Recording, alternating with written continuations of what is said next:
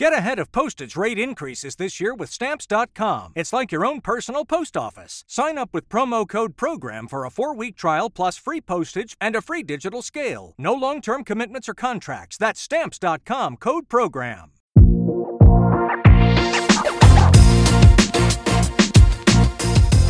Behind the Knife, the surgery podcast. Relevant and engaging content designed to help you dominate the day.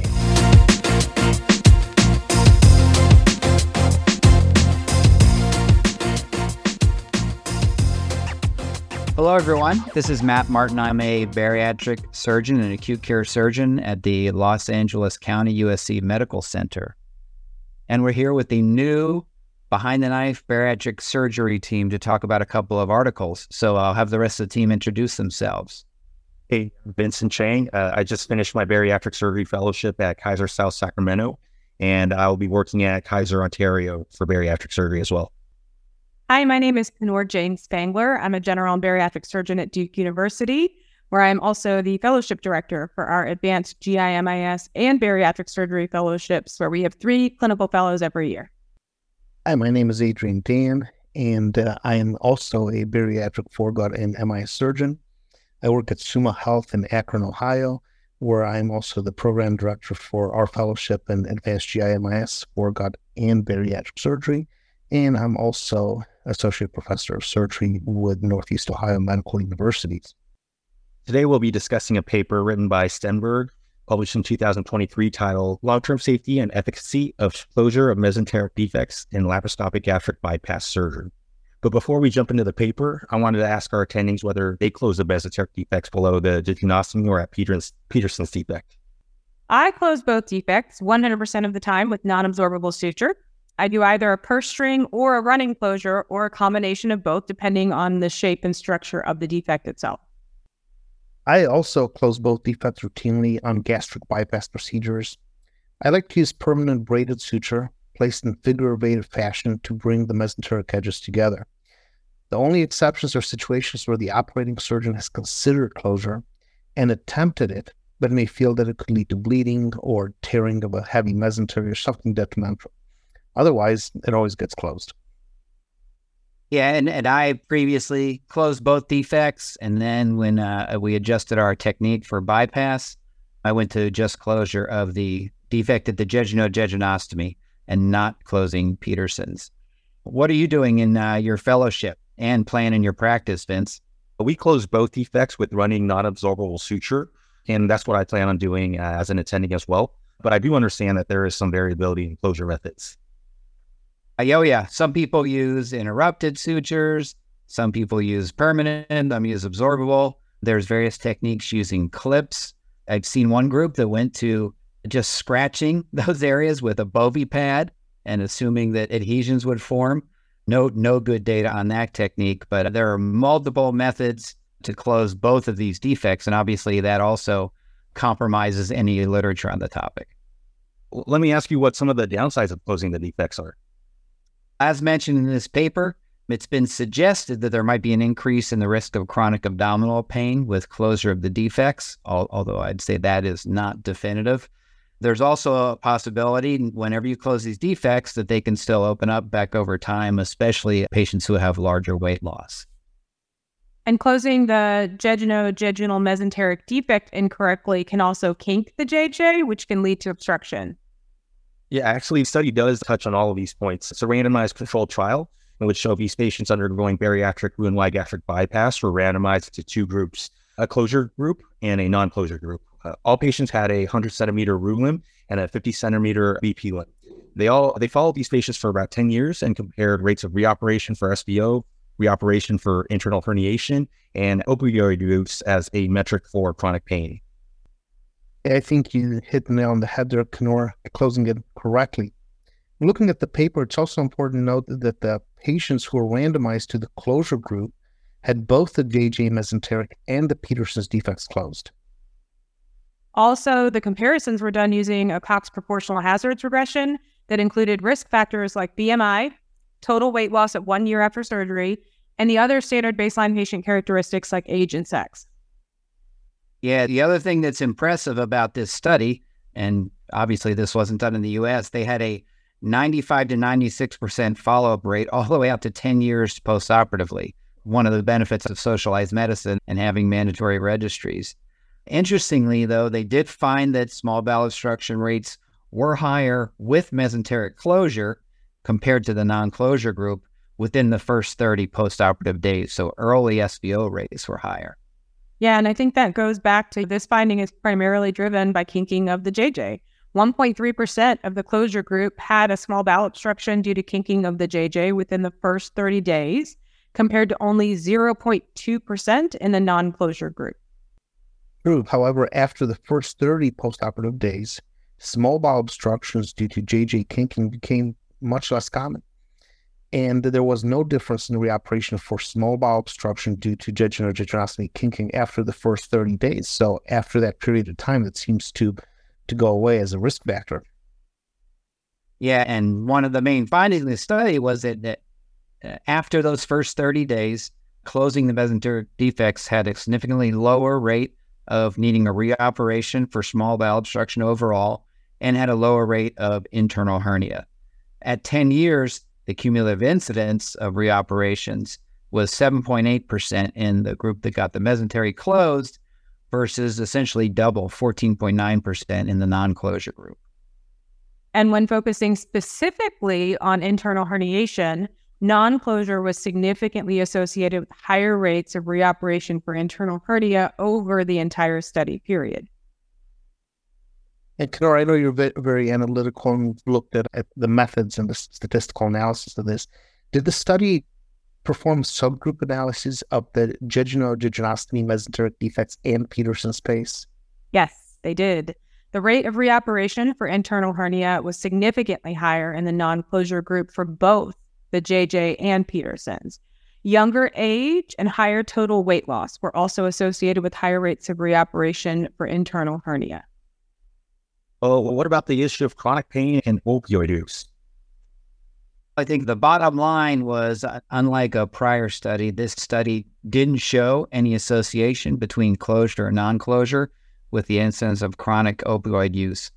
I think of concern, though, when they looked at the incidence of chronic no opioid use, it was 20.4% in the non closure group and 19% in the closure group which was a pretty striking finding for me. I, think those are both high incidences of new opioid use in any patient population. Precisely. And certainly internal hernias have been one of the Achilles heel of the gastric bypass procedure. There's an increased risk of chronic abdominal pain, sometimes decreased quality of life following a variety of surgical procedures, but these seems to be higher with Roux-en-Y gastric bypass. And a, recent Scandinavian study also showed up to 30% rates of chronic abdominal pain. The present study does not show any association between mesenteric defects and, and frequency of chronic pain, but really what they looked at is opioid use. It's just something to keep in mind that the potential for chronic abdominal pain, decreased quality of life, all can be impacted with closure of these defects, as has been shown. So, I guess to wrap this study up in summary, this randomized controlled trial showed that mesenteric defect closure in patients undergoing Roux-en-Y gastric bypass was significantly associated with higher rates of post op bowel obstruction requiring reoperation within the first 30 days. However, after these first 30 days, defect closure was significantly associated with lower rates of small bowel obstruction and specifically internal herniation all the way to 10 years post op. No differences in the in- incidence of new chronic opioid use was observed, but as you guys just pointed out, it is they, those were pretty high numbers. Dr. Moore, at the beginning of our discussion, you mentioned that you only closed the JJ uh, defect now, but, but not Petersen's. W- will this paper change your clinical practice? Eh, that that that's a great question. I think it definitely makes me think more about starting to close Petersen's, but but I also think it points to you also need to know the own data in your practice. And, and remember, this trial applies to the methods they used to both do the bypass and close the defects. Again, we actually we looked at our own numbers in our practice, and the rates of Petersen's hernias were almost zero. we haven't been seeing many Petersen's hernias, at least with the method we use for the bypass. And when we look at the d- numbers from this study, most of the internal hernias were JJ hernias. The Petersen's hernias were starting to get into single digits. And I think that's where you got to start looking at because there is a risk, right? The early SBO rates were higher. So you really got to weigh your risks and benefits here. So I, am not sure I'm going to start routinely closing Petersens, but I think this points to you you should be closing your mesenteric defects, at least definitely the JJ, and you need to be looking at your own numbers in your practice. What, what do you think, Kunoor and Adrian? It sounds like you're starting to be swayed, Matt. I will uh, make a couple points. Um, number one, I have to congratulate the authors for being able to have such high follow up rates all the way up to 10 years. But although these internal hernias and the small bowel obstructions related to them tend to occur in the first few years, three years or so after the operation, it's important to remember that the risk to the patient is lifelong. It's not 10 years, it is for the rest of their life. And that's why it's important to, to consider that. I'm going to kick it back to you for one second, Matt, because I want to know how much of a division of the mesentery do you do for your jejunostomy, is that part of the reason that you don't close the defect because it's a very small incision? Some people don't make any at all. Yeah, I want to get your thoughts on that. Yeah, that that's one of the reasons why we switched because uh, we do zero mesenteric division. So, so it's again, it's a very small space. And the other side, you know, I've watched videos and also watched people close Petersens, and I can tell you, in a lot of them, they're not actually closing Petersens. So you got to have very good technique to expose and properly close Petersens, which I, I think obviously uh, you and Kunoor both have, but but not everybody is a high volume, highly experienced bariatric surgeon doing these. What, what about you, Kunoor? Yeah, I'm team close my defects all the time, all of them in every surgery that I do where I do any sort of intestinal division. I think that it is important though. The the point here that is I want to drive home is it's really the shape and the size of the defect that influences how I close it. So I don't think you can close all defects the exact same every time because that is going to happen. Like especially with Petersen's, they're so different depending on how big the colon is, how big the mesentery is, what the Roux limb mesentery is like, and how those things have lined up for that operation. That it really, if you're going to close it, you have to tailor it to that person's anatomy. I think that's a really important point because otherwise you can end up with those small bowel obstructions or those half closed defects that are sometimes even more dangerous. I'll say I agree 100% uh, with those comments. I'll also say that the choice to abandon the closure should not be taken lightly. Closure of the mesenteric defect may not always be feasible in problematic cases having mesenteries, but it's certainly always attemptable. And only after that attempt has been made and deemed hazardous by the surgeon is it okay to relinquish to relinquish the, the plans to close in my opinion. And the ability to close it in a precise and standardized manner and a manner which is effective comes from closing it routinely. So that's why another reason why I think you should close it in every situation. So when you get that difficult mesenteric or Petersen space that you're looking back there, it seems like it goes on forever you have an idea of how to close it. Kunoor, what do you think about that? I agree. I would totally agree with that. All right. That's a fantastic and important paper, big randomized trial. I think we'll move on to discussing our second paper of the day. Okay, let's change gears a little bit and talk about the workup of a patient whom you suspect could have an internal hernia. Uh, after a thorough history and physical, what's your diagnostic study of choice? Yeah, I'd say in most patients, it would be a CAT scan of the abdomen and pelvis. Other than the patient who's in extremis, has peritonitis, very clear needs emergent surgery, then I say don't delay to get a CAT scan. But otherwise, my study of choice would be a CAT scan. Yeah, I agree. I think the best first step in most of these patients is a CT scan. What about an upper GI? Uh, I agree with Dr. Martin and Dr. Jain-Spangler. An upper GI can be logistically difficult to obtain it's dependent upon having a technician, the time of the day or the week.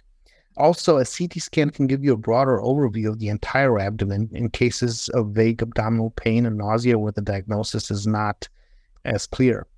So, CT for me also. Yeah, a- absolutely. I agree with that. And especially here, again, in Cali facilities, we can't get an upper GI often at nights or weekends. And actually, the next paper we're going to discuss discusses this exact topic about how reliable is a CAT scan. So this is a recently published 2022 meta-analysis performed by Nawaz and colleagues, and it looks at the diagnostic utility of CT scan in evaluating internal hernias. The title of the paper is The Diagnostic Accuracy of Abdominal Computed Tomography in Diagnosing Internal Herniation Following Roux-en-Y Gastric Bypass Surgery. This is a pretty thorough paper. It includes 20 studies published between 2007 and 2020 that analyzed the accuracy of CT for detecting internal hernias in adult patients who underwent Roux-en-Y gastric bypass for morbid obesity. Define accuracy? Well, they only included studies that compared diagnostic CT with exploratory surgery. And also, they looked at studies that had a combination of a negative CT and a negative 90 day follow up study for that patient. So they were able to, to ensure. Important, obviously. It's also important, obviously, to note that how they define internal hernia, which they defined as the presence of herniated small bowel with or without obstruction or ischemia through a visible opening at the mesenteric defect. And the 20 studies that they found included 1,637 patients. They found that the pooled sensitivity was 82% and specificity was 85%. The positive predictive value was 83%, and the negative predictive value was 86%. I feel a little sheepish asking this, but uh, is that good? yes, it's very good. Uh, for reference, CT for any type of small bowel obstruction has a sensitivity of about 90% and a specificity also about 90%. And we all consider CTs as the gold standard for diagnostic imaging in small bowel obstructions. Okay. What were some of the specific CT findings that suggested internal hernia? There's a long laundry list of these uh, signs that have been described and published. In this paper, they looked at 14 specific CT findings that were discussed across all 20 papers. And 11 of these CT signs were described in at least four studies. I feel like that's still quite a broad variety of individual findings. You're right, Vince. That's a lot. And the CT signs with the highest sensitivity were venous congestion, swirl signs, and mesenteric edema. I think we're all pretty familiar with those three things. And the sensitivities of these signs were 79%, 78%, and 67%, respectively. I think those are the things that all residents, fellows, and practicing surgeons should be able to recognize and look for on CT when worried about the situation clinically. That, that being said, w- would you agree that there is some level of subjective interpretation of what constitutes an uh, imaging that's consistent with venous congestion or what constitutes a swirl or how much edema is concerning? You bet. You're right about that, Vincent. That's why it's important for surgeons to look at their own CT scans because you're going to get a, a variety of subjective interpretations from various specialties and from various radiologists. The paper does mention that there is a wide variation in intra-observer agreement appreciated across all these studies. That's important to, to recognize. Yeah, and almost all the studies they looked at were looking at CT interpretations made by the radiologist and not the surgeon. And oftentimes, obviously, the radiologist is trained to interpret those images, but the surgeon brings the combination of the detailed knowledge of the anatomy along with what pathology they're looking for. So, guys, with all of this in mind, what are your key takeaways from this paper? The study confirms that CT is a very useful tool in the workup of internal hernia. Uh, it's quick and it tells you a lot. But just like physical exams, laboratory studies, vital signs, the individual CT findings, the overall CT impression is just a data point. And all those things taken together, and when you put them all together, they call us to help us formulate the actual assessment and and consider surgical intervention. Yeah, I agree, Adrian. And I think the other take home message is CT is decent for identifying these, but not to hang your hat on a negative CT scan for an internal hernia, especially if there's clinical signs or concerns, as demonstrated in this article and numerous single center papers looking at this. There's about a 15% risk of an internal hernia, even if the CAT scan is negative. So I think it does justify having a low threshold to take these patients to surgery. So I want to ask Dr. Jain-Spangler what her practice is. And I'll tell you mine. When I have a negative CT and a gastric bypass patient with unexplained abdominal pain, I have a pretty low threshold of pulling the trigger and doing a diagnostic laparoscopy. To me, it's a win-win situation. Either we identify an internal hernia or a defect or a bowel obstruction that should be repaired, we can all sleep better at night, or we identify that the mesenteric defects are indeed closed, and again, we can all sleep better at night. So low threshold, I just take a look. It's three five millimeter incisions. Kunoor, what's your practice? Absolutely. So we call this the final common pathway for abdominal pain and a gastric bypass patient. And what does that include? So that includes a trip to the OR. You've done all the studies, you don't know what it is. So we're going to do an EGD, a lap chole, and look at all your defects. That's generally the things that we offer to them. I'll often start with the endoscopy, looking for an ulcer, something the most minimally invasive that I can. One note: make sure you're using gas on the endos- uh, on the endoscope and not air, so that it will get resorbed pretty quickly. If you're planning on doing a diagnostic laparoscopy, or already have your ports in, and then do the endoscopy if you know you're going to be taking the gallbladder out. But I agree totally 100%. Very low threshold. We know circling back full circle to the first paper, chronic abdominal pain, internal hernias, it is a high correlation. So, especially since we do, still do have a lot of patients hanging out and did not have their defects closed back in the day. So, I think it's very low risk and very high satisfaction, uh, especially from the patient standpoint, if we do fix it. Now, if you add it, if you add an appendectomy to that package, we call that rigging them for silent running. so you, you, no longer get tortured by the, these abdominal pain complaints. But what's one one thing I've noticed are the messages that I think we're getting sent, especially to trainees about CT scan. And and I've seen messages where I think that the trainees say CT scan is useless for internal hernia, which I think is the wrong message. But then I've also seen the oh the CAT scan's negative, so they're camping an internal hernia. I, I don't, Kunoor and Adrian, have you noticed those two kind of gestalts uh, and, your trainees? Yeah, I agree. I think it, there are definitely some, it's kind of a bipolar view. But I think I would just point out that it really is the beauty is in the eye of the beholder, right? It really is who's looking at that scan. I saw a patient in my clinic a couple of days ago with chronic abdominal pain, but I looked at her CT scan. The read and the impression mentioned nothing about an internal hernia, and there was a clear mesenteric swirl. And people have been talking about reversing her gastric bypass and doing other things. And I think honestly, what she needs is a diagnostic laparoscopy. So CT is not just dependent, it's slices of data, just like Adrian said. You're also looking at a 3D object on a 2D screen. And so I think we can't, yes, you can't hang your hat on it, but it does provide a lot of useful data. It just depends on what it's capturing at what moment and who's looking at it at the right time.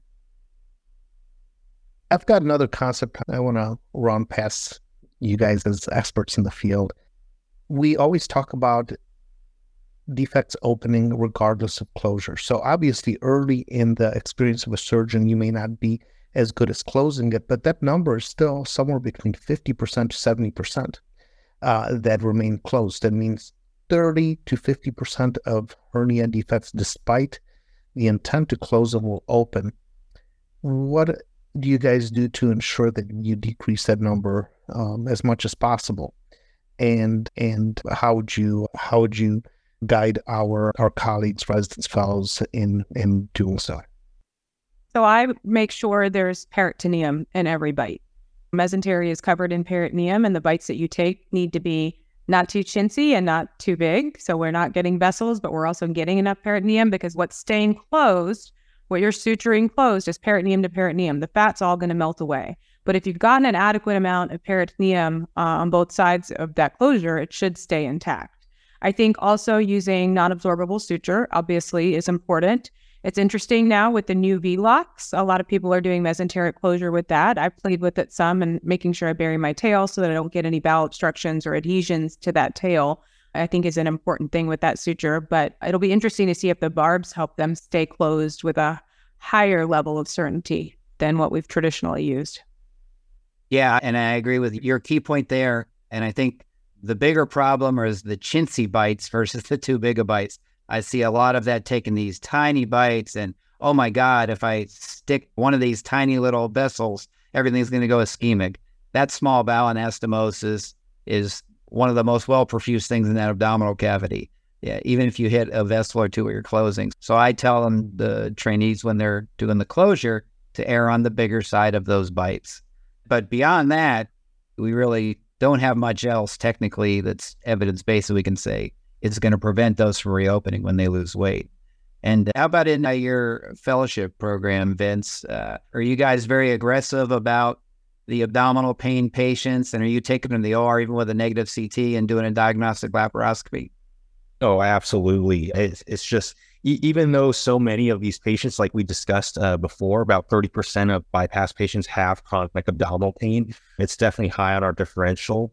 And we just have a very low threshold to just take a look. Um, Dr. Dan said it, the, the, the, the benefits far outweigh the risks. And uh, let me, let ask one final question, Adrian and Kunoor. And this is the pay you're seeing this patient in clinic. You've seen him a couple times for intermittent colicky abdominal pain. You ordered an outpatient CAT scan. It comes back and it's unremarkable, but they're coming in still having this pain.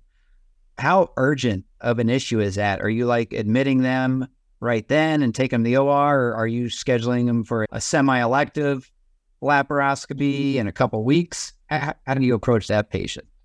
Well, I'll tell you from my standpoint, it depends on on the presentation of the patient. If they're doubled over, not eating anything, the signs and symptoms are consistent with the bowel obstruction. I may schedule them for the next day or before the end of the week. Sometimes I get a patient like that that hasn't had the benefit of a CT scan or an endoscopy. And if the symptoms are consistent and they're not consistent with a marginal ulcer or something else, then I will go ahead and skip the CAT scan because it's not going to change my mind. I'm going to take a look. So I would do a diagnostic laparoscopy coupled with a upper GI endoscopy, but not the gallbladder uh, or the appendix. However, if the patient has mild symptoms, I think it's and has been having them for numerous weeks to months, I think it's fair to wait a week, two weeks. Yeah, I agree with Adrian. I think this is entirely dependent on, on an amalgamation of data and kind of their clinical picture. So, you know, normal vitals, normal labs, don't appear to be malnourished, can eat and drink okay, but having some abdominal pain every now and then or bouts of episodic abdominal pain, they're probably going to get a semi elective operation. If this is somebody who says, I'm throwing up four times a week, you check some labs and they do have some nutritional deficiencies. They come into your office tachycardic. That might be somebody that I admit and take to the OR sooner rather than later. So I think it really is just that spectrum of where did they lie on my my little red flag scale. All right. That's a great discussion. All right, Vince, you want to wrap us up? Sounds good. Thank you, all three of you, so much for joining and sharing your expertise. Uh, I certainly learned a lot, and I look forward to continuing to pick your brains in the future. Thank you. Thank you, Vince, Matt, and Kunoor. All right. Well, thank you very much for listening to this bariatric surgery episode of Behind the Knife. Tune in for our next episode, which will focus on clinical challenges with internal hernias and the bariatric patient with abdominal pain. And as always, dominate the day. Be sure to check out our website at www.behindtheknife.org for more great content. You can also follow us on Twitter at Behind the Knife and Instagram at Behind the Knife Podcast. If you like what you hear, please take a minute to leave us a review. Content produced by Behind the Knife is intended for health professionals and is for educational purposes only. We do not diagnose, treat, or offer patient specific advice. Thank you for listening. Until next time, dominate the day.